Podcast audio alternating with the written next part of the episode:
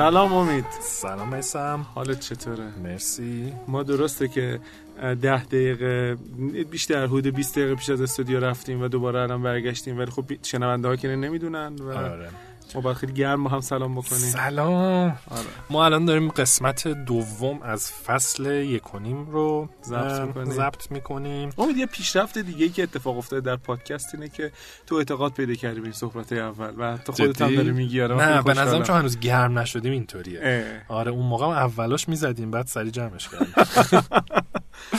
خب موضوع. قسمت خب ما می‌خوام راجع مدل کسب و کار صحبت کنیم ببخشید که خیلی راجع مدل کسب و کار و طراحی مدل کسب و کار راجع راجع این صحبت کردن کلی کلاس رفتین دوره رفتین ولی خب حالا این هم شنیدین یه بار از, از ما, ما ولی قول میدیم حداقل چند تا چیز جدید براتون من هیچ قولی. نمیدم من همه اون حرف. قدیمی رو دارم. همینطوری پشت خالی می‌کنید آره ولی یه نکته من بگم واقعیتش اینه که خیلی از کلاس ها و دوره ها و کتاب هایی که راجع به طراحی مدل کسب و کاره به نظر من یه جاهایی از دید منفی نمیگم ولی یه جاهای هرز رفتن.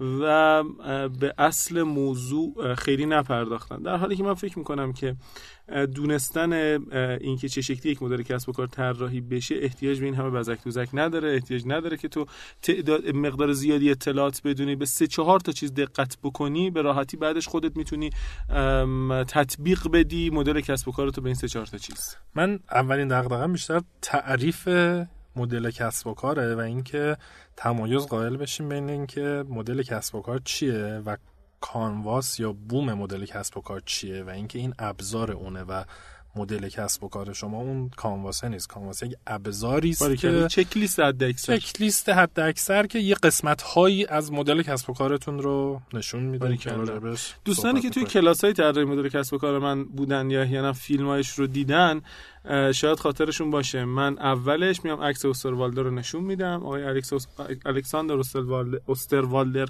نویسنده معروف کتاب خلق مدل کسب و کار. خود کتابم هست دستم. کتاب پرت می‌کنم میگم اوستروالدر. دروغ گفت و هرچی گفت و فراموش بکنید. البته بعد مجدد برمیگردم به حرفای اوستروالدر ولی فکر می‌کنم که خیلی ها پر کردن به هر حال بوم های کسب و کار آها. یکیش مال business model canvas اوستروالدر lean canvas و بقیه انواع بوم هایی که وجود داره رو پر کردن این رو با طراحی مدل کسب و کار اشتباه می‌گیرن. بله کاملا. و در نتیجه ما همین الان خواهش می‌کنیم که آنچه که می‌دونن راجع به بوم ها رو کنار بذارن. یه نیم ساعت چل دقیقه یه ساعت دل بدن ببینن ما چی میگیم. ساعت چه دقیقه، یه ساعت دو ساعت. آره دیگه. تا کجا میره. آره دیگه. خب. ما قسمت قبلی راجع به در واقع مدل های کسب و کار B2B, B2C و B2G و B2B2C B2G2C. صحبت کردیم. اگر اینها رو کاملا می‌دونید که هیچی اگر نه توصیه می‌کنیم که حتما قسمت قبل که قسمت اول فصل کنیم هست رو گوش بدید چون پیش نیازی هستن برای بحث امروزمون و می‌خوایم و بحث که امروز ارجاع هم. پیش نیازیه برای خیلی از مباحثی که بعدا صحبت می‌کنیم. از جمله فصل دوم. دقیقا همینطور. خب. شروع کنیم آقا. خب میسم بذار من بپرسم. اینجوریه. بریم سراغ حتی من یه پله از اینی هم که نوشته بریم عقبتر اصلا تعریف کسب و کار یا business چیه؟ ببین واقعیتش اینه که من تصور می‌کنم که کار اصلی همه کسب و کارها یک چیزه و اون هم تولید ارزش. یعنی اگر که تو بخوای یه من توی کلاس هم هست قشنگ یه اسلاید نشون میدم میگم که راز همه کسب و کارها اینه که یه چیزی رو می‌گیرن یه کاری انجام میدن و اینو تبدیل به یک چیز دیگه ای می‌کنن. اون چیزی که می‌گیرن هم معمولا از جنس مثلا مواد اولیه است. از جنس اینه که یک دانشی باید وجود داشته باشه برای به قول معروف استفاده از این مواد اولیه. و یه آدمی هم باید وجود داشته باشه برای اینکه اینها رو اعمال بکنه. یعنی یه چیزی از جنس مواد اولیه یا دانش یا نیروی انسانی. این رو خب. می‌گیرن و تبدیلش می‌کنن به یه چیز دیگه. اون چیزی که بهش تبدیل می‌کنن هم معمولا یا از جنس کالاه یا از جنس خدمت. لاقل من چیز دیگه این وسط نمی‌شناسم. و این وسط کاری که انجام میشه تولید ارزشه.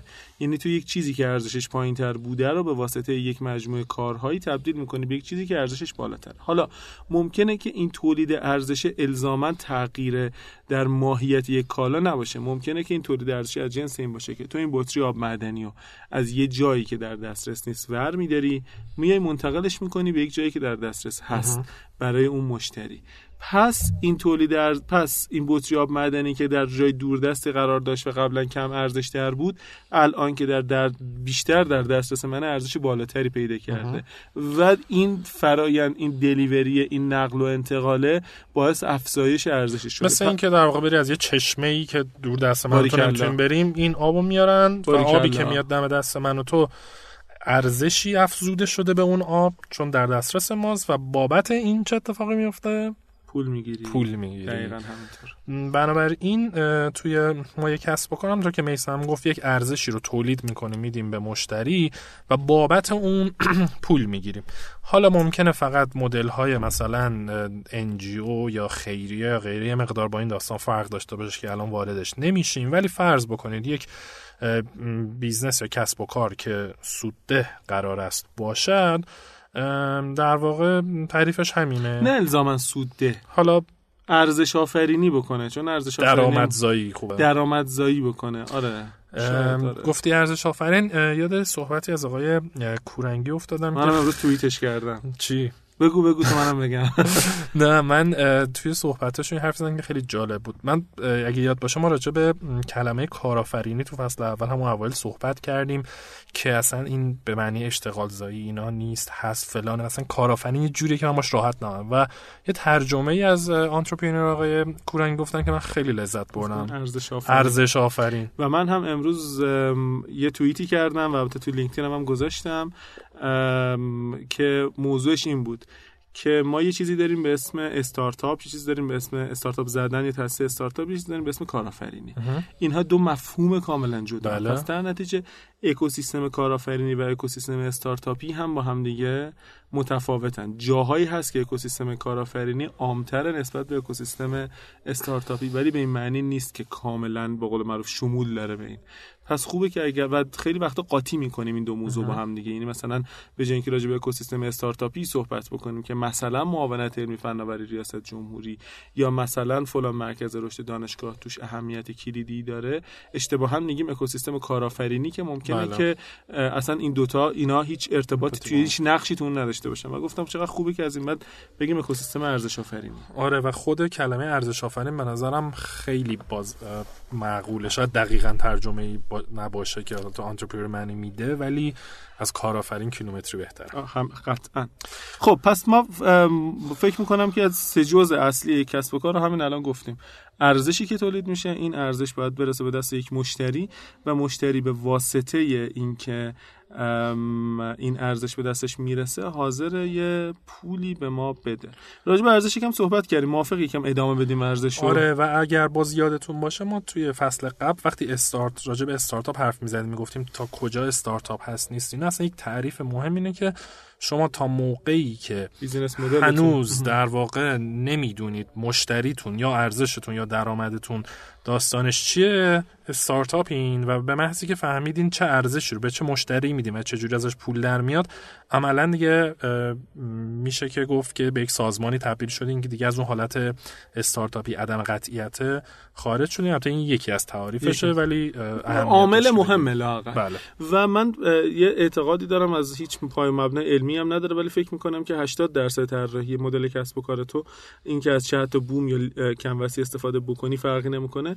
اینه که تو بدونی که رابطه بین مشتری ارزش و درآمد چیه. بله. اون 20 درصد باقی مونده 10 درصدش اینه که کاست استراکچرت یا ساختار درآمدی رو ساختار هزینه رو در بیاری و 10 درصد مابقیش هم به قول معروف چیزهایی که به تو کمک می‌کنه در راستای درک ساختار هزینت در نتیجه واقعا پایه های ستون های یک مدل کسب و کار فقط رو این ستاست و هر مدل کسب و کار دیگه رو که ببینیم هر نوآوری که داره انجام میشه نه هر نوآوری ولی نوآوری های مهمی که داره انجام میشه به حضور شما عرض بکنم که توی موضوع ارزشه توی موضوع ارزش مشتری و درآمده.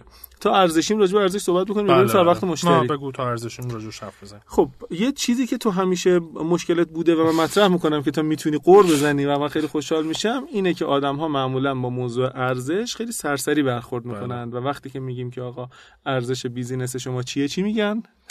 میگن که ما مثلا آسانتر ارزانتر و سریعتر مثلا این خدمت یا محصول رو به مشتری اشتباه واقعا امیدین یا نه ببین داستان از نظر من اینطوریه که به آدما آدم می‌خوان یک در واقع مدل کسب و کاری طراحی بکنن. خب میرن سراغ بوم یا کانواس که ابزارش هست به نظر من و خب شروع می‌کنن خونه ها رو پر کردن. می‌رسم به ارزش پیشنهادی خیلی من این رو بارها و بارها دیدم که می نویسم مثلا سریعتر ارزانتر فلان. خب؟ سهولت دسترسی سهولت دسترسی. خب؟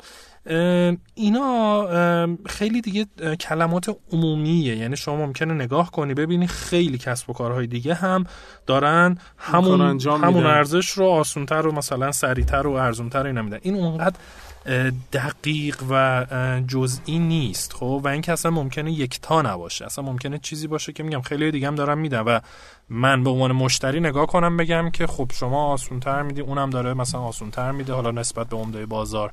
این هم داره سریعتر میشه. شما باید برای مدل کسب و کارتون چیزهای خیلی دقیق و جزئی بگین. بله ممکنه که واقعا این سرعت و قیمت و سهولت هم باشه و عمدتا معمولا وقتی شما داری استارتاپی راه میندازی معمولا اینا هست توش. خب ولی بگردین دنبال چیزهای خیلی خاص و ویژه‌ای که شما دارین میدین به مشتری و بقیه نمیدن یا نمی‌تونن یا سخت می‌تونن. یعنی یک جور مزیت حالا رقابتی مزیت ارزشی دارین به بقیه راجع به اون صحبت کنین. وگرنه شما می‌تونید که مثلا تو اون خونه که راجع به ارزش پیشنهادی هست لیست کنید مثلا دوازده تا ارزش دارین میدین. خب معمولا هم میگم سهولت و سرعت و ارزانتر اینا توش هست. اما شما باید تو اون خونه واقعا بین مثلا شاید سه تا پنج تا چیز بسیار مهم و خاص و شاید یکتا یا حداقل ارزش رقابتی طور رو مطرح بکنید که هی همه business model کنواسا شبیه هم میشن. همه همینا رو همه که همینو داره خب یه نکته ای که هست اینه که ما از ابتدای فصل یک و نیم در خدمت دوستان اسفان پلاس هستیم و ازشون خواستیم که بعضی از موضوعات رو برای ما توضیح بدن. الان به یک آیتم از اسفان پلاس در رابطه با ارزش پیشنهادی گوش بدید مجدد برمیگرد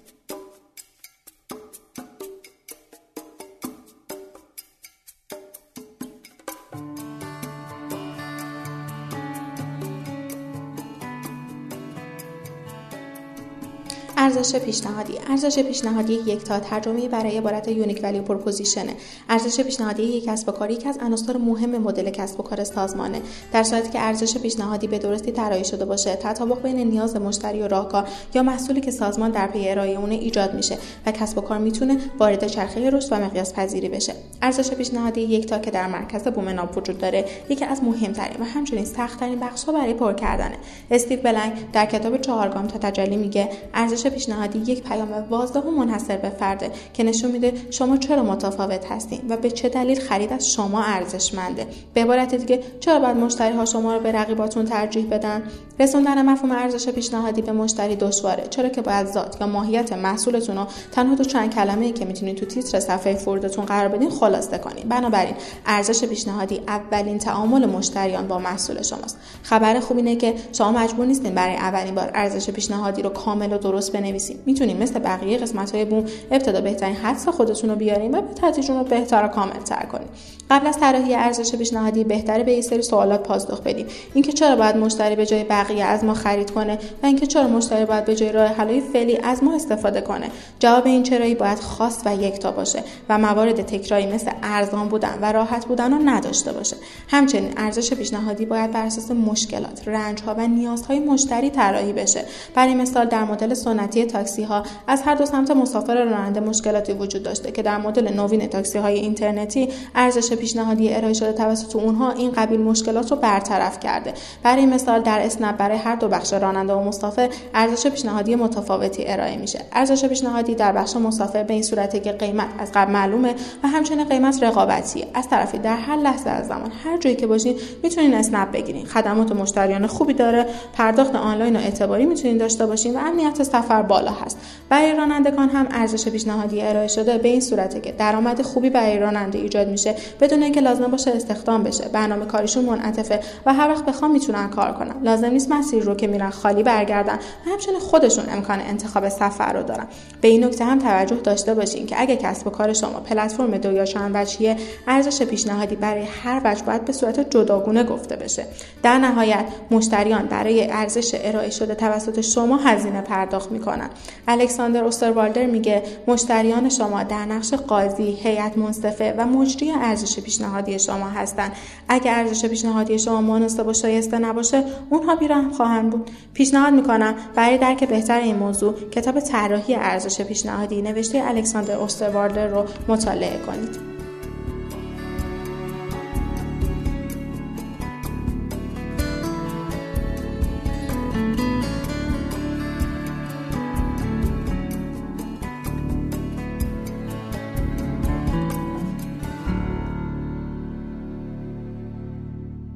خب این رو شنیدیم از اسفان پلاس. خب یه موردی هست اونم اینه که خیلی مهم ببینی اتفاقی که میفته در دوباره در مورد مدل کسب و کار. باز چیزی که من خیلی زیاد می‌بینم اینه که ما یه ایده به ذهنمون می‌رسه و بر اساس اون ایده یه راه حلیه حالا یا خود اون ایده راه حله و شروع می‌کنیم business رو نوشتن و خیلی وقت دقت نمی‌کنیم که این از دید مشتری آیا ارزش یا نه؟ یعنی ما, ما فکر می‌کنیم که خیلی ارزش مهمیه. در حالی که وقتی با مشتری صحبت بکنیم می‌بینیم برای اون خیلی ارزش خاصی نیست. مشتری اصلا دنبال این نبوده. این آیتم براش اصلا خیلی مهم نیست. ما فکر کردیم و این همیشه تقریبا اتفاق میفته مگر اینکه شما بشین با مشتریتون حرف بزنید. من اسم اینو گذاشتم سندرو سندروم آدمای فنی. ببین آدمای فنی مثلا فرض دوی بچه دیولپر یک مسئله فن... یک مسئله وجود داره که حل کردنش از نظر فنی خیلی کار سختیه. و میشینن ساعت ها وقت می‌ذارن و این رو حل می‌کنن و می‌رسن به یک دستاوردی. و فکر می‌کنن به واسطه اینکه تونستن یک مشکل فنی رو حل بکنن قاعدتا مشتری باید ازشون بخره. در حالی که برای مشتری اون مشکل خودش مهمه نه راه حلی که شما بهش رسیدین. به علاوه اینکه یک مسئله دیگه در تایید صحبت تو اینه که یا حتی در تکمیل صحبت تو اینه که یه وقتی پیش میاد که مشتری مشکلی داره و اتفاقا خیلی هم ازش میناله. ولی خب لازم نیست برای حل کردنش پول پرداخت بکنه. و ممکنه که باش کنار بیاد. مثالی که فکر می‌کنم آقای راب فیتس پارک نویسنده کتاب تست مامان اگر اشتباه نکرده باشم اسمش رو می‌زنه. نمی‌دونم حتی می‌زنه یا نه ولی من تو ذهنم اینه. فرض بگی تو زانوت درد می‌کنه. خب این دو تیف وجود داره. یا با درد زانوت با استامینوفن و به قول معروف مسکن ها کنار میای یا پا میشی میری جراحی می‌کنی. یه وقتی پیش میاد که تو شرایط مالی جوری نیست که بری جراحی بکنی و به هر حال با این درد و با حتی مسکن های خیلی جدی تر داری کنار میای. یه وقتی پیش میاد که این درد وجود داره ولی درد انقدر به قول معروف بزرگ نیست که حاضر بشی پاشی بری براش هزینه زیادی بکنی. اینم از همین جنسه. هزینه زمان ریسک. آره همینطوره. اینم فکر می‌کنم از همین جنسه. یعنی خیلی وقتا استارتاپ ها دو اولا که مشکل رو درست شناسایی نمی‌کنن که بر اون مبنا بیان ارزش جدیدی خلق بکنن این کنار. ولی دو اینه که میان این مشکل رو درست هم شناسایی می‌کنن. ولی مشکل برای مشتری انقدر بزرگ نیست که حاضر بشه براش پول خرج بکنه و در نتیجه محصولی می‌سازن که مشتری حاضر نیست بخره. آره این خیلی موضوع مهمیه و اگر دقت بکنید حالا ما شاید خیلی خلاصه راجع به لینک کانواس یا بوم ناب صحبت کنیم اما اگر نگاه بکنید یه چیز کوچیکی که اضافه کرده در واقع اشموریا که خالق بوم ناب هست در واقع همون توی خونه بالا سمت چپ دو تیک کش کرده. اونجایی که مشکل رو میگه یه چیزی نوشته به نام existing alternatives اگر که اشتباه نکنم. بله. یعنی راه حل های موجود. خب مثلا مثل مثال بخوایم اوبر و اسنپ و غیره رو بزنیم. خب یه مشکلاتی هست که مشتری داره میگه آقا یه وقت مثلا آژانس پیدا نمیشه نمی‌دونم گرونه الس بلس فلان اینا.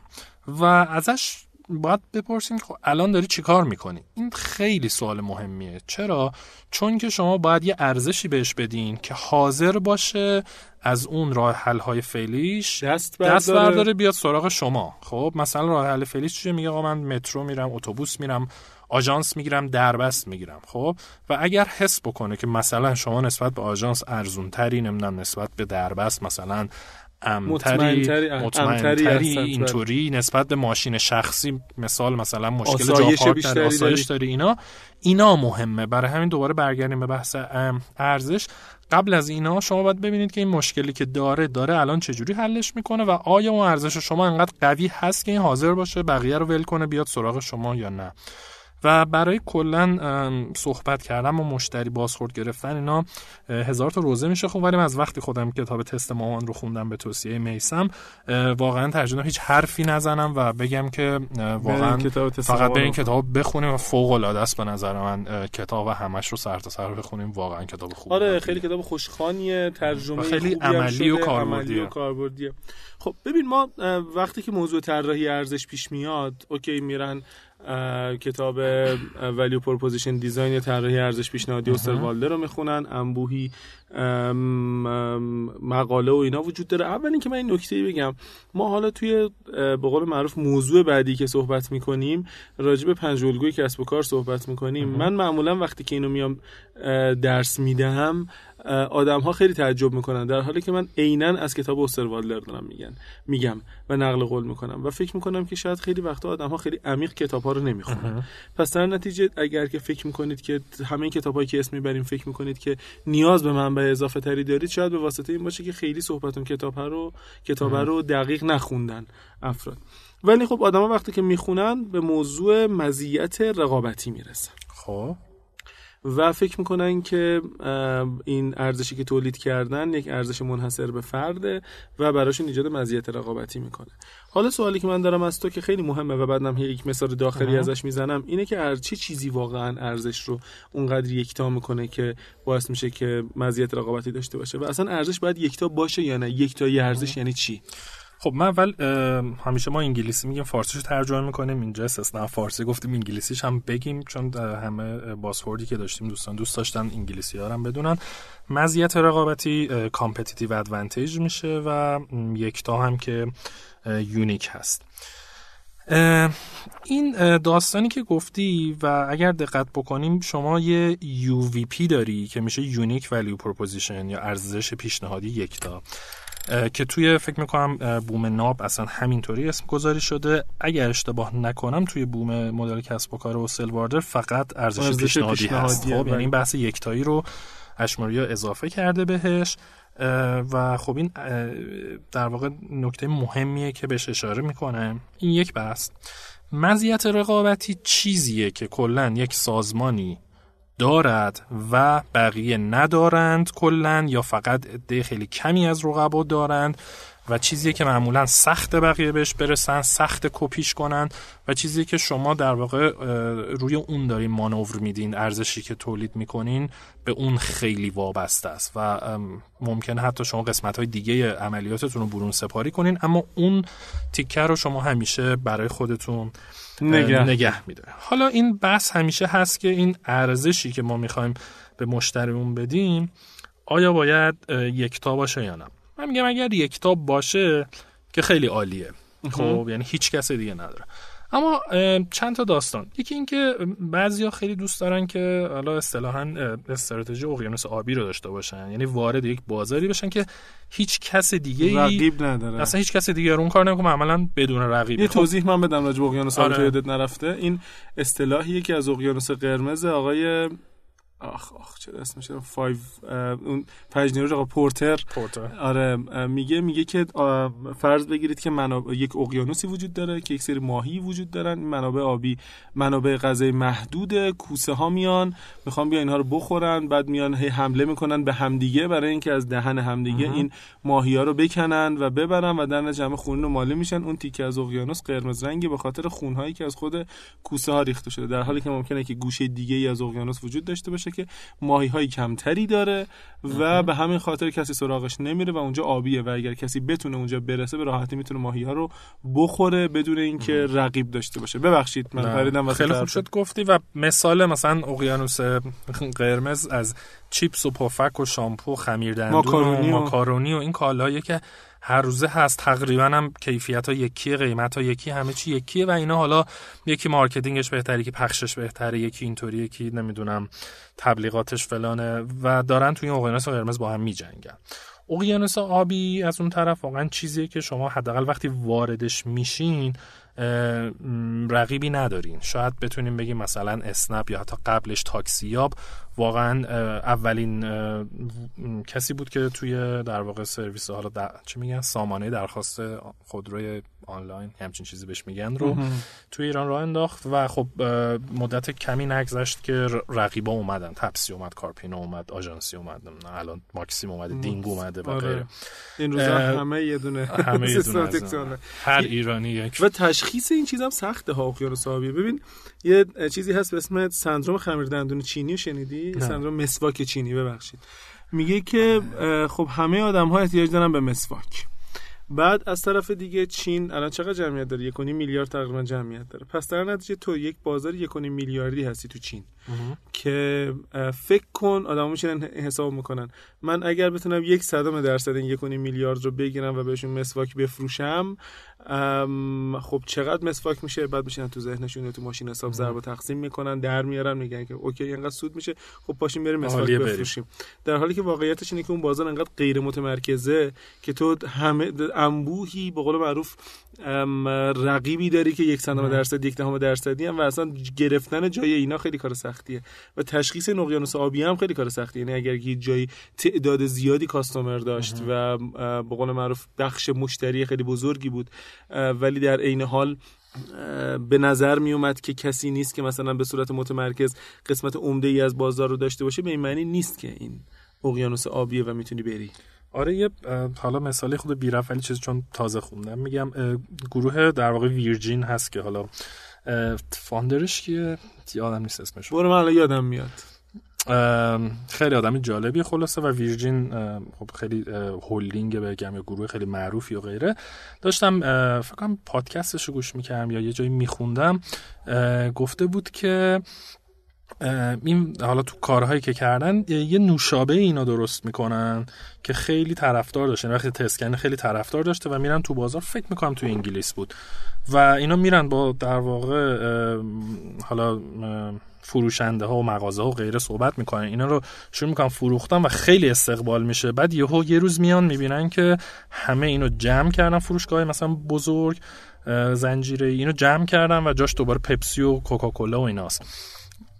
و آره ها اسمش ریچارد برانسون بدبختی اینترنت هم آره. نداره میایم آره. اینجا مجبوریم موبایل رو آفلاین بکنیم آره. یادمون مجبور تقلب تقلب گرفتیم ما و خلاصه داستان چی بوده می‌فهمن که به حال اون پشت پپسی و کوکاکولا اینا با اینکه رقیبن ولی برای که اینا رو راه ندن تو بازار با هم یه توافقی کردن و قیمت ها رو موقت آوردن پایین. نمی‌دونم چیکار کردن خود اینا اینا رو بیرون. آره قانع کردن فروشگاه زنجیره که آقا محصولات اینا رو نذارین و اینا انداختن بیرون. fail شده کل business اینها. و مثال های اینطوری خیلی زیاده. برگردیم در مورد ارزش یکتا داشتیم صحبت می‌کردیم. ببینید اگر بتونید وارد بازار بشید که اقیانوس آبی شما هستین و اصطلاحا first mover ین اولین در واقع چی میگم؟ first mover اولین کسی که وارد بازار شده. بازار میشه و بتونی این رو نگه دارین. خب خیلی عالیه. واقعا خوبه.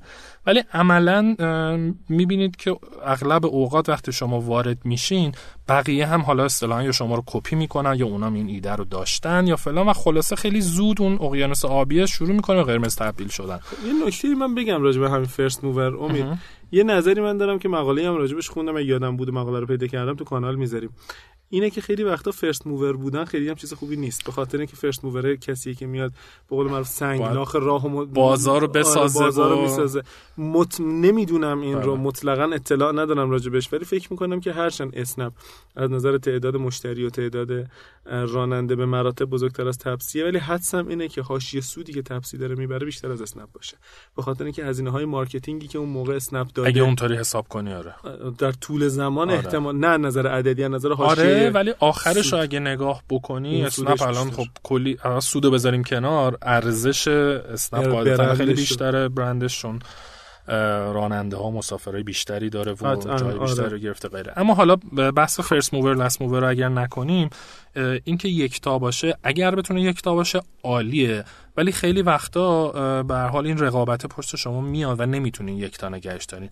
اونجا جایی که باید سعی بکنین یه کاری بکنین که این انقدر یا سخت باشه کپی کردنش یا در واقع مانع ورود به بازار خیلی بالا باشه یا خیلی هزینه بالایی ببره. خلاصه هر کاری بتونین بکنین که اینو سخت کنین برای اینکه کس دیگه هم بتونه بیاد عین شما اون ارزش رو بده. این تمام بازی اینجاست و حالا تو بحث مثلا برنامه ریزی استراتژیک و فلان اینها که اگر مطالعه کنید این داستان خیلی مهمه. یعنی همه استراتژی رو این میگذره که الان شما چیکار بکنین که این مزیت رو هی تقویت کنی حفظ کنی و برای بقیه رسیدن بهش رو سخت کنی. یه موردی که اخیرا برای من پیش اومد که تو قسمت قبلی تیکشو گفتم این بود که دوستی از من مشورت خواست و در مشورت خواستنش این قضیه مطرح شد که می‌گفت من چندین بار رفتم داخل چند سازمان و ایدم رو اومدم پرزنت کردم و بعد دیدم که یکی دو ماه بعد عین ایده من و حتی با همون اسم در قالب یک محصول بالا اومد. توی قسمت قبل رو توضیح دادیم که اصلا سازوکار سازمان ها احتمالا جوریه که ایده‌تو رو احتمالا کپی نکردن یا ندزدیدن. نکته دیگه ای که من به این دوست گفتم و به خاطر این اینو میام میگم که چون این بحث در توییتر شکل گرفته و پروفایل من public قابل دیدنه میشه گفت. اینه که من به این دوستم گفتم که ببین اگر که تو انقدر ایدت ایده خارق العاده که بلافاصله اومدن کپی کردنش و فکر می‌کنی خیلی منحصر به فردیه خب این قاعدتا انقدر که تو به نظرت میاد منحصر به فرد نیست, نیست. به خاطر اینکه به اولین سازمانی که بفروشی رقباش متوجه میشن و چقدر سخته که بیان هزینه بذارن زمان بذارن برای اینکه ایده تو رو کپی بکنن.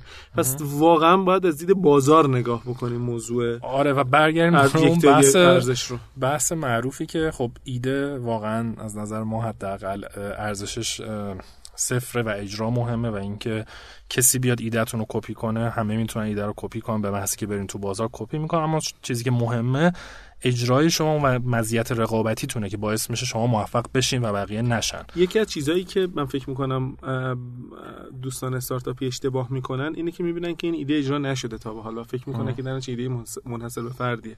در حالی که ممکنه که عدم اجرای این ایده عوامل بیرونی داشته باشه. یکیش این که این اجرای این ایده بشه. آره من قانونی داشته باشه. آره نه توی چیز نگفتم. توی قسمت قبل گفتم اینو. جدی؟ آه خب ببخشید. برای اهمیتش تاکید کردم. خب بریم ارزش خیلی حرف آره بریم سراغ مشتری آره به نظر تو قبل از این بریم سراغ مشتری به نظرت یک استارتاپ یک کسب و کار اول باید داستان مشتریشو خلاصه در بیاره بفهمه چیه داستانش و اول ارزشو. خب اگر من بخوام این رو بگم احتیاج دارم به اینکه موضوع دیگه ای رو بگم. اونم اینه که از نظر من اگر که اعتقاد داریم که اجزای اصلی کسب و کار مشتری ارزش پیشنهادی و جریان درآمدی هستند اینها مثل سزل یک مثلثن خب. و کسی که داره یک مدل کسب و کار رو طراحی می‌کنه باید سعی بکنه که بهترین نقطه سقل برای این سزل برای این مثلث رو پیدا بکنه و بیزینسش رو بر اون مبنا قرار بده. من دارم سعی می‌کنم این مقدار تصویری رو توصیف بکنم. خب. و این به این معنیه که اگر که این مثلثه به جای اینکه یک مثلث متساوی الاضلاع باشه تبدیل بشه به مثلثی که یک زلش از بقیه اضلاع بزرگتره. مثلا کسی باشه که مثلا فرض بگیر که توی اون طراح کسب و کار به جریان درآمدی اهمیت بیشتری داده باشه. این به این معنیه که اهمیت مشتری و اهمیت ارزش کمتر شده تو ذهنش و احتمالا برقراری تعادل توی این مثلث بد شکل کار سختریه. یا اگر که فکر بکنه که مثلا ارزشی که داره ارائه میده فقط به ارزش فکر بکنه احتمالا بیشتر از, از نظر درآمد یه مقداری به مشکل می‌خوره. یعنی در درجه اول ستایشون با هم ستایشون با هم من هارمونی و بالانس آره من فکر می‌کنم که احتمالا و هر وقت که تو از ارزش صحبت می‌کنی از مشتری داری صحبت می‌کنی و هر وقت از مشتری صحبت می‌کنی از ارزش. یعنی وقتی که داری به ارزش صحبت می‌کنی این سوال مطرح میشه که ارزش برای کدام برای مشتری برای کدام گروه از مشتریان؟ و وقتی که راجع به این صحبت می‌کنی به این معنیه که جریان درآمدی از این گروه مشتریان چه شکلی؟ مخصوصا اگر که مقدار راجع به مدل های درآمدی پیچیده تر فکر بکنیم. الان مثلا توی قسمت بعدی راجبش صحبت می‌کنیم. مدل های مالتی پلتفرمی که سه نوع مشتری دارن و تو از یکی از این مشتری ها داری فقط پول می‌گیری. به یه مشتری دیگه داری پول پرداخت می‌کنی و به یک مشتری دیگه داری به صورت رایگان یک سرویس میدی. مثلا مثل گوگل. خب؟ توی اینها اون وقت باید طراحی این قضیه هم یه مقداری سخته. ولی اینطوری بگم که نسبت بین مشتری ارزش درآمد در مورد هر کدوم از این گروه های مشتری به درستی بنا شده. من مشتری میرم در سایت گوگل و از خدمات گوگل استفاده می‌کنم به خاطر اینکه خدمات رایگانی به من میده و از طرف دیگه به واسطه این خدمات رایگان پولی پرداخت نمی‌کنم و جنرش جریان درآمدیش برام مثبته. خب این بالانسه.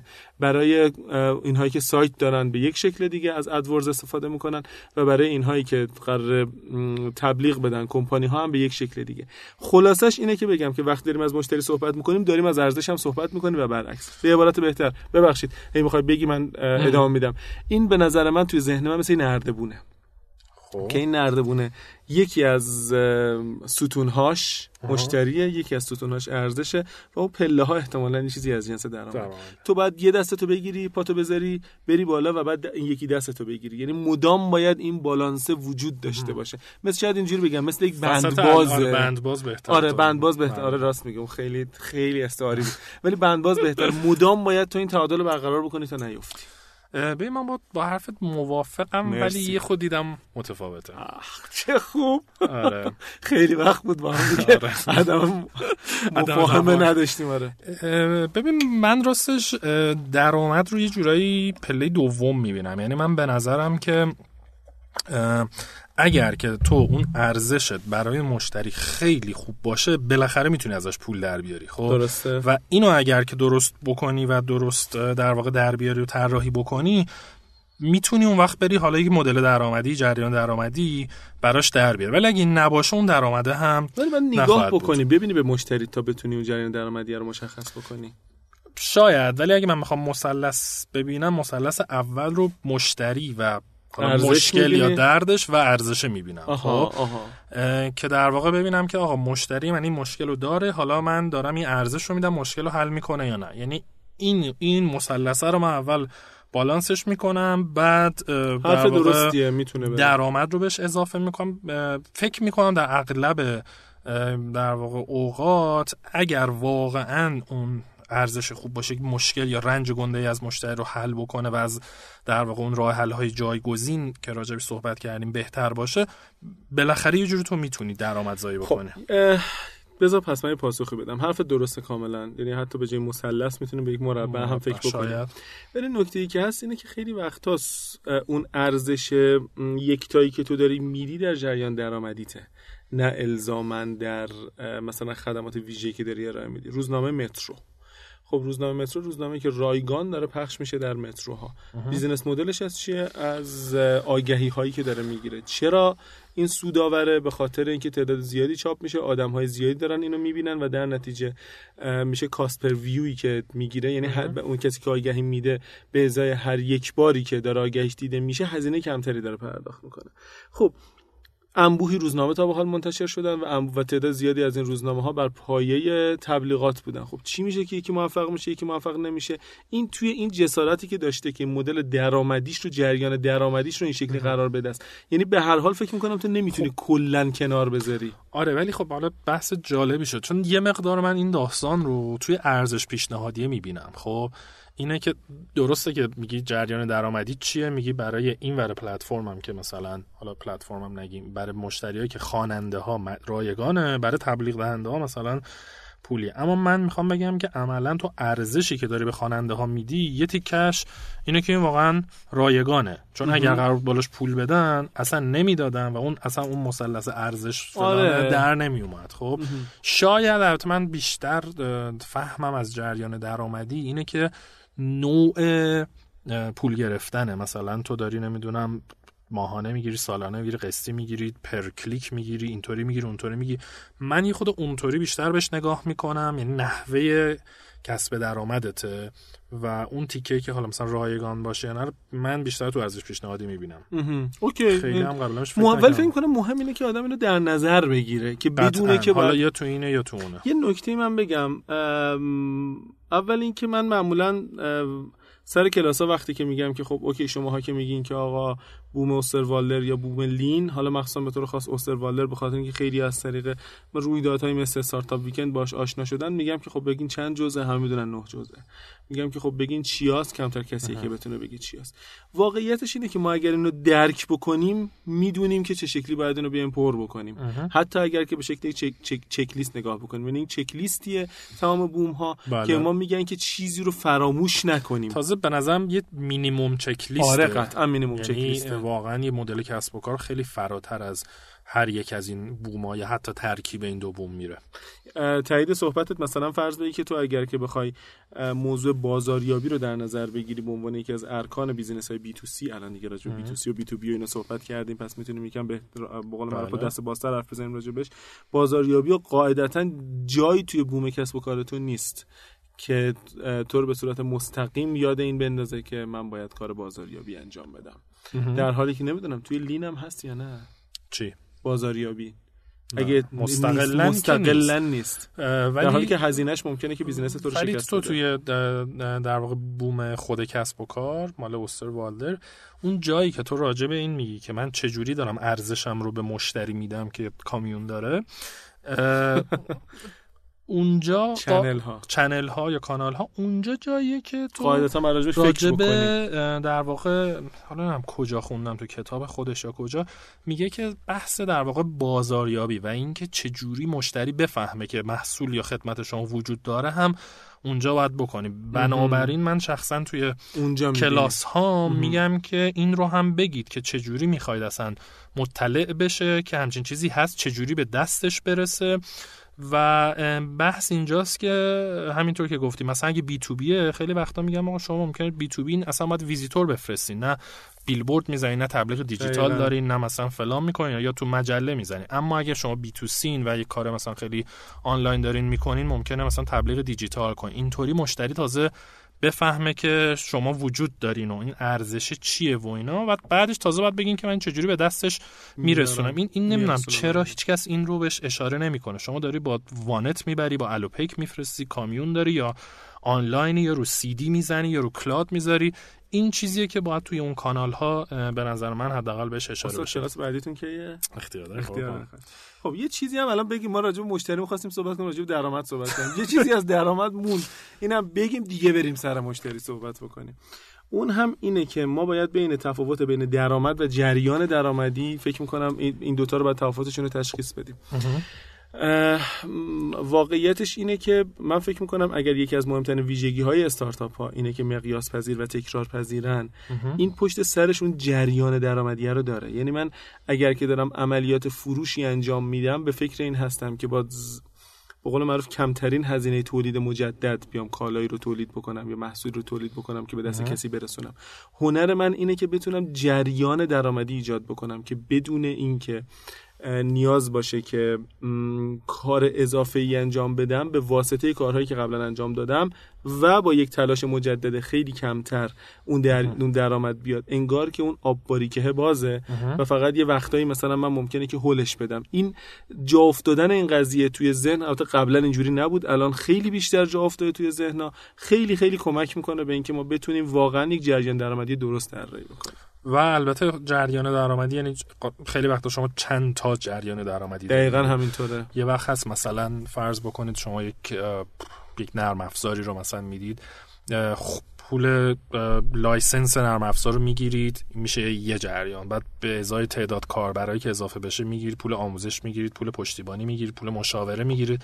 هر کدوم از اینا می‌تونه در واقع یک جریان درآمدی باشه که حالا مقدارش و نحوه وصولش و غیر و با هم فرق می‌کنه. همینطوره همینطوره. و اگه یک آدم یه مقدار خلاقیت داشته باشه توی طراحی جریان درآمدی احتمالا شاید خیلی بیشتر چیزی که فکر می‌کنه آره و خیلی سایت ها مثلا فرض بکنی یه سایت در واقع فروش کالای آنلاین خب خیلی وقتا این سایت فقط یه دونه جریان درآمدی داره اونم از فروش یه وقتا نه تبلیغات هم می‌گیره یه وقتا مثلا خدمات ویژه‌ای هم میده و اینا هی جریان های درآمدیش رو اضافه می‌کنه. بسیار خب بریم بالاخره سر مشتری. سر مشتری 40 دقیقه است. من و تو داریم حرف می‌زنیم. یه آیتم هم که وسطش دوستان اسفان پلاس بودن.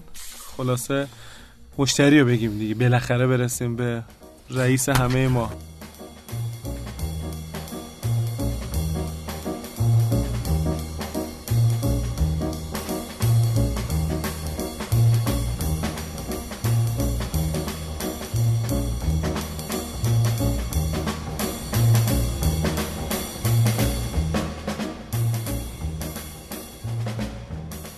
پس صحبتی کردیم راجع به کسب و کار اینه که کسب و کار قطعا یه مشتری داره و شما دارید ارزشی بهش می‌دید ازش یک درآمد می‌دید خب یه سوال اینه که این مشتری از کجا هستن بفهمیم چی لازم داره چه ارزشی می‌خواد و غیره. برای این اول باید ببینیم مشتری کیه.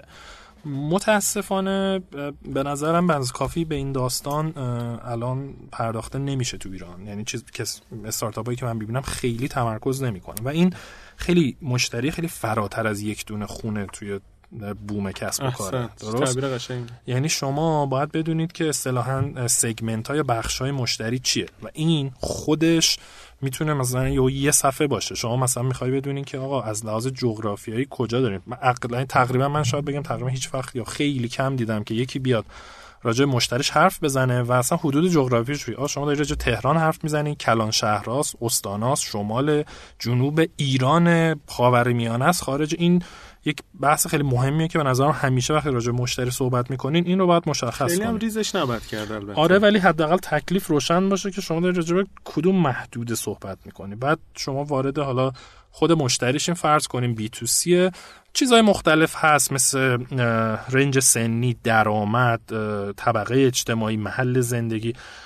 خیلی وقتا هست استارتاپ هایی که خدمت لوکسی میدن و میگن مثلا ما نیمه شمالی شهر تهران رو داریم یا فلان قسمت رو داریم و لازم دارن که این رو بدونن وقتی که وارد فاز بازار گوشه میشن این قضیه مقداری حساسیتش هم بیشتر میشه به خاطر اینکه دارن محصولشون رو به یک جایی عرضه می‌کنن که آره که انتظار دارن که پذیرندگان آغازینشون هم همون جا باشن یعنی افرادی که اولین خرید رو از اینها انجام میدن و اگر که اینو به اندازه کافی کوچک و به اندازه کافی بزرگ انتخاب نکرده باشن احتمال دارن که به احتمال داره که به شدت صدمه و ضرر بخورن خب حالا چرا ما باید اینا رو بشناسیم؟ برای اینکه یک بتونیم باشون حرف بزنیم مطمئن شیم این مشکل درد یا نیاز رو دارند و بعدا بتونیم بهشون بگیم این راه حل اینه feedback بگیریم و بحث MVP و lean startup و ایناست. مسئله دوم اینه که باید بدونیم اینا کیان که بدونیم کجا و چجوری پیداشون بکنیم. خب این سوال خیلی مهمه. چرا؟ چون شما قبل از اینکه بتونی باش حرف بزنی باید بدونی چجوری بهش دسترسی پیدا بکنی. خب یه وقت هست شما میگی آقا من مثلا فرض کنید case نمی‌دونم مثلا اسباب بازی مثلا. خب یا یه چیزی که بر بچه هاست. خب شما ممکنه به این نتیجه برسی که آقا من مثلا مشتریم مادرهایی که بچه انقدر سال تا انقدر سال دارن و اینطوره و اینطوره شما برید در مهد کودک وایسی زاغ سیاه مادر رو چوب بزنید. دم دبستان وایسی مادرها که میان بچه‌هاشون رو بردارن خوبی نیست زاغ سیاه مادر رو چوب بزنید. خیلی وقتا مثلا توی پارک شما می‌تونی بری بچه ها دارن بازی می‌کنن مادرها نشستن. این خیلی مهمه که شما دقیقا بدونید کیند کجا میرن وقتشون رو چجوری می‌گذرونن که اگر که وارد بحث persona ی شخصیت وارد بشید که فکر کنم خوب باشه از بچه اصفهان پلاس بخوایم راجع به این هم صحبت بکنن. دقیقا این چیزها در میاد و پس شما می‌دونید که اینا کجان چجوری دسترسی پیدا کنیم. حالا باید ببینین چه سوالایی بپرسین غیره. یه علت دیگه که باید بدونین مشتریتون دقیقا کیه؟ بحث بازاریابی فروشه. حالا شما هر سه مشکل در بود. راه حل و نمی‌دونم محصولتون حاضر شده خدمات و مدل کسب همه اینا رو در آوردی. حالا می‌خوای بفروشی می‌خوای بازاریابی کنی می‌خوای تبلیغ کنی. باید بدونی این آدم کجاست. اوکی بی تو سی خب داری میگی راجع مثلا مادراست. پس بری مثلا توی این نینی سایت و سایت های این مدلی تبلیغ بدی. بری توی من آیدی اینستاگرامی که مثلا راجع به اخبار یا مثلا اینستاگرام مثلا. مثلا که تو این زمینه است پیدا کنی شما داری بی تو بی کار می‌کنی. خب شاید اون آدمایی که دنبالش مثلا مدیر فنی رو نه تو شبکه اجتماعی پیدا کنی نه نمی‌تونی دم همه کارخونه ها برید ولی یهو مثلا شما میری یک رویدادی یه سمیناری که این سمینار فنی مثلا تعمیرات و نگهداری همه آدم هایی که کار تعمیرات نگهداری می‌کنن اونجا تمام تارگت مارکت بازار هدفتون اونجاست. به نظرم راجب همین انتخاب کردن دسترسی. خب ما می‌دونیم که مناطق یک دو سه تهران به طور کلی سطح درآمدشون بالاتره نسبت به بقیه تهران. ولی دو تا نکته به نظر من وجود داره. مثلا تو فرض بگی میگی مادران شاغلی که پول دارن و احتمالا در مناطق یک دو سه کار می‌کنن. خب. خب چقدر احتمال وجود داره که این مادر شاغل در همون منطقه یک و دو و سه بره سر کار؟ ما می‌دونیم که بزرگترین منطقه تجاری و اداری تهران منطقه شیشه. همین جایی که الان شنوتو هست. سهروردی متحری بهشتی آرژانتین. خب برای همین باید تو مشتریاتو مطالعه کنی و اصلا بفهمی. همین که تو اینو می‌دونی یه دانش مهمه که آقا مشتری من خونهشون ممکنه اینجا باشه. ولی بچه رو می‌بره اونجا بچه رو می‌بره اونجا مهد کودک خودش میره اونجا سر کار و هرچی در نتیجه شما ممکنه که مثلا نیای دم محل کارش یا جایی که مثلا بچه‌شو می‌ذاره. بری مثلا ببینی تو اون محدوده ای که اینا دارن زندگی می‌کنن مثلا بری تو سوپرمارکت ها مثلا پوستر بزنی خب؟ هرچی هرچی که فکر می‌کنین که می‌تونیم به راحتی دسترسی پیدا بکنه. این بیرون اومدن از ساختمون رو می‌خواد. اینکه بله. تو بری ریز بررسی بکنی ب... واقعا بری بپرسی اطلاعات جمع بکنی. یه مثال دیگه من بزنم دیگه فکر می‌کنم که این موضوع رو ببندیم. اونم اینه که منطقه دو تهران یه مطالعه انجام شده بود بیشترین شکاف درآمدی توش وجود داره این منطقه دو مثلا فرض بگیر از خیابون آزادی دانشگاه شریف تا بالا تا مثلا سعادت آباد و کوی فراز و ایناست که توی این محدوده تو دره فرهزادم داری که انبوهی مهاجر غیرقانونی هستن انبوهی مثلا افرادی که از نظر اجتماعی به خاطر اعتیاد یا به خاطر قاچاق و این حرفا وضع خوبی ندارن. بعد تو مثلا پارکای منطقه دو که میری من اینو به چشم دیدم. نگاه می‌کنی. بچه که مثلا فرض بگی که از لکسوس پیاده میشه و بچه که فرزند یک مهاجر غیرقانونیه که شناسنامه نداره کارت اقامت نداره و اینا کنار همدیگه دارن زندگی می‌کنن. پس اگر که تو فکر بکنی خیلی آدم هوشمندی بودی که گفتی من می‌خوام بچه های مثلا فرض بگیر که مایه‌دار تهرانی رو پیدا بکنم پس برم توی مثلا پارک پرواز منطقه دو اینا رو نگاه بکنم تو نمی‌تونی تشخیص بدی واقعا. که این این دو تایی که دارن بازی می‌کنن رفتارشون چه شکلی آدم ها چه شکلی ممکنه واقعا به اشتباه بیفتی. یعنی واقعا باید اومد بیرون واقعا باید اومد حرف زد صحبت کرد و چیزهای شبیه. و خب البته همین دیگه. یعنی تو محدوده جغرافیایی قطعا تنها معیارت نیست دیگه. میگی مثلا تو این مناطق باشه و درآمدش بالا این باشه. حتی حالا تو بحث market research یا تحقیق بازار بخوایم بریم سوالایی بود که برای من جالب بود. این که طرف خونه داره یا داره اجاره میده. طرف چند تا ماشین تو اون خونه هست و غیره. یعنی خیلی سوال های زیادیه که جواب میدن و چیزهای دیگه مثلا این سوال خیلی پیش میاد الان برای استارتاپ که آقا ما این مثلا راه حل رو پیدا کردیم. اول وبسایت بزنیم بعد اپ اول اپ بزنیم بعد وبسایت فلان که جواب پیش مشتریه. و یه استارتاپی بود که داشتن در واقع برای اتفاقا حالا خانوم ها نگم مادرها یک خدمتی رو ارائه می‌کردن. و اینا داشتن وبسایت می آوردن بالا و فلان اینا ولی وقتی تحقیق کردن به این که در واقع بازار هدف اینا خانم های خونه دار اینا اصلا کامپیوتر لپتاپ استفاده نمی‌کنن. عمدهشون یا رو موبایلن یا روی تبلتن. خب؟ و به این نتیجه که خب ما اصلا باید با اپ شروع کنیم مشتریمون اپ دارن. بنابراین حتی چیزایی مثل این حتی اینکه شما بعدا بفهمی از چه بروزری استفاده می‌کنن. ویندوزن یا مثلا مک دارن آی او یا شرایطی داره این استفاده رو می‌کنه؟ همسر آره. من به حضور طرز بکنم دو تا بچه کوچیک هست. معمولا وقتی که بخواد پیامی جواب بده نمی‌دونم کاری انجام بده بچه ها که دارن بازی می‌کنن مثلا این موبایل از این هم دور داره می‌کنه جوری که متوجه نشه به سرعت داره نگاه می‌کنه به سرعت جواب میده حتی وایس نمیده. یعنی قشنگ پیداست نوع الگوی رفتاری این با الگوی رفتاری یک مادری که بچه بزرگتر داره ممکنه بچهش مدرسه باشه کامل متفاوته. برای همین باشون زندگی کرد. آره آفرین همین می‌خواستم یعنی برای همین واقعا باید برین باشون وقت بگذارین خودتون رو بذارین جای اونها. جالبه که مثلا Airbnb که حالا میشه توضیحش رو اضافه بکنیم. استارتاپ خیلی معروفی صحبتی که می‌کردن. خیلی جالبه. در واقع اون شتاب دهنده که توش بودن یا یا در واقع ویسی شون بود سرمایه گذارشون یادم نیست. صحبتی که بهشون می‌کنه اینا خب توی سیلیکون ولی و کالیفرنیا بودن و حرف می‌زنه میگه خب بیشترین کار تو این داستان اولشه که قبل از اینکه رشد بزرگی بکنن. میگه کاربراتون بیشتر کجا اینا میگه مثلا 70 80 درصد نیویورکن. بعد بهشون میگه اینجا چیکار داری می‌کنین و اینا. بعد اینا مثلا خود میخندن اینا میگن نه جدی میگم. مثلا همین امشب بلیت می‌گیرین میری نیویورک خب؟ و اینا پا میشن میرن نیویورک و شروع می‌کنن این کسایی که خونه در واقع رو سایت اینا گذاشتن رو شروع می‌کنن زنگ زدن قرار می‌ذارن میرن تو خونه طرف میشینن باش و حتی بعدنها که رشدن می‌کنن میرن یه آدمی رو مثلا ترکش می‌کنن با بهش میگن که مثلا ما هزینهاتو میدیم ولی از لحظه که سفرت شروع میشه مثلا وارد یک شهری میشی مثلا میای تو لندن ما یه نفر رو می‌ذاریم باها که ثبت کنه دقیقا تو چیکار می‌کنی بعد بعد داره میگه میگه مثلا طرف میاد تنهاست گیج می‌زنه بعد مثلا غذا نمی‌دونه کجا بخوره میره فسفود فلان میشه تو خونه این هتلش اینه اینا.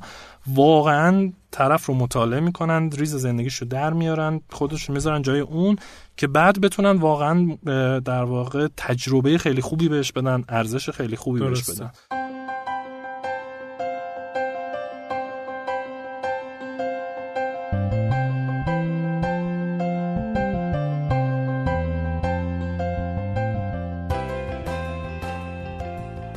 حتما تا به حال در سایت های مرتبط با سفر و گردشگری در مورد Airbnb شنیده اید. Airbnb یک پلتفرم آنلاینه که در سال 2008 تأسیس شد. این پلتفرم امکان پیدا کردن و اجاره اقامتگاه های مناسب برای میهمانان را فراهم می‌کنه و از طرف دیگه میزبانان می‌تونن مشخصات اقامتگاه خودشون رو در این وبسایت ثبت کنن. داستان از زمانی شروع شد که دو جوان آمریکایی تصمیم گرفتن اتاق زیر شیروانی خونشون رو که به تختای بادی مجهز کرده بودن تبدیل به مسافرخونه کوچیک کنن.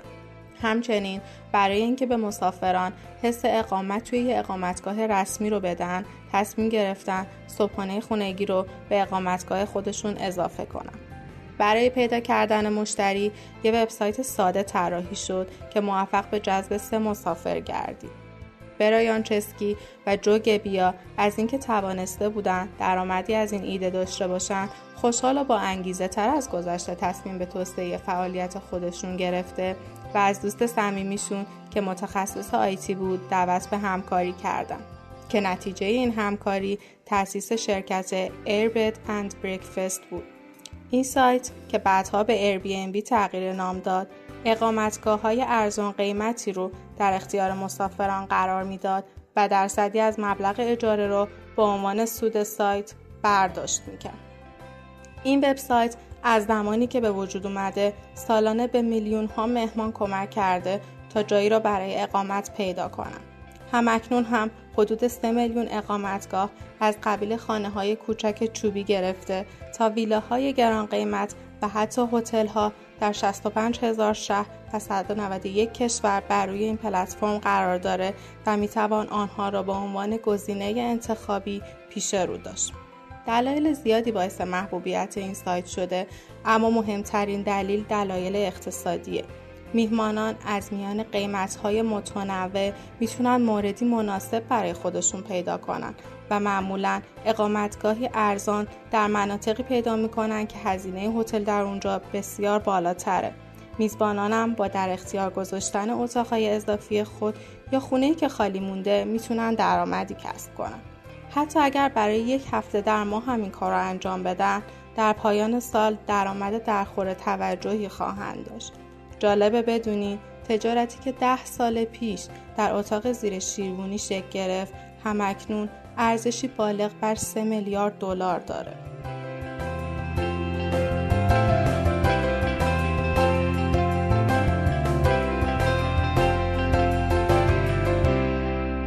اینم بگم و ببندیم توی بحث بی تو بی هم شما غیر از جغرافیا باید بدونین که مثلا مشتری دولتیه یا مثلا خصوصیه. کوچیک بزرگ. صنعتش چیه؟ درآمدش چیه؟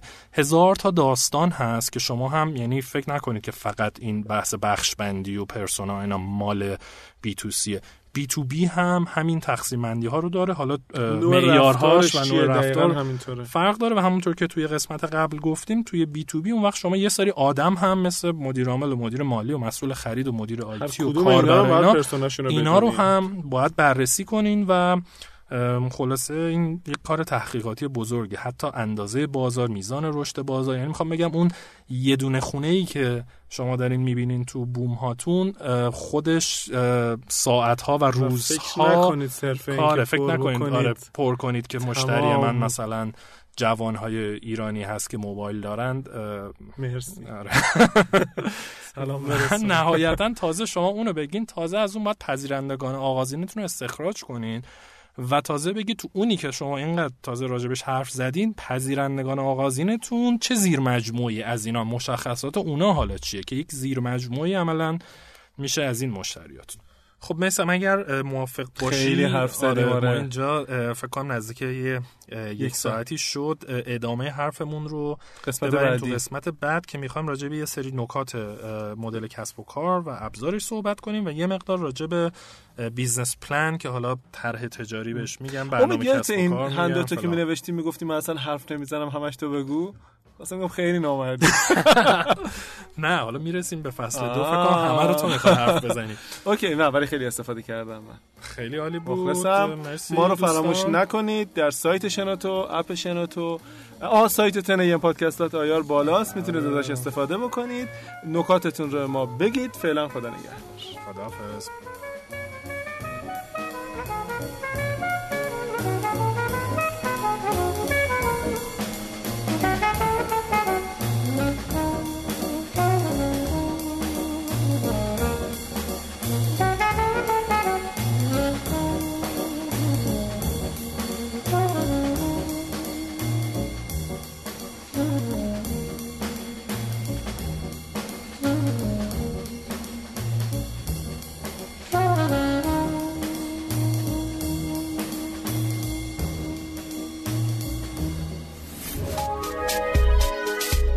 شنوتو سرویس اشتراک گذاری فایل های صوتی www.shenoto.com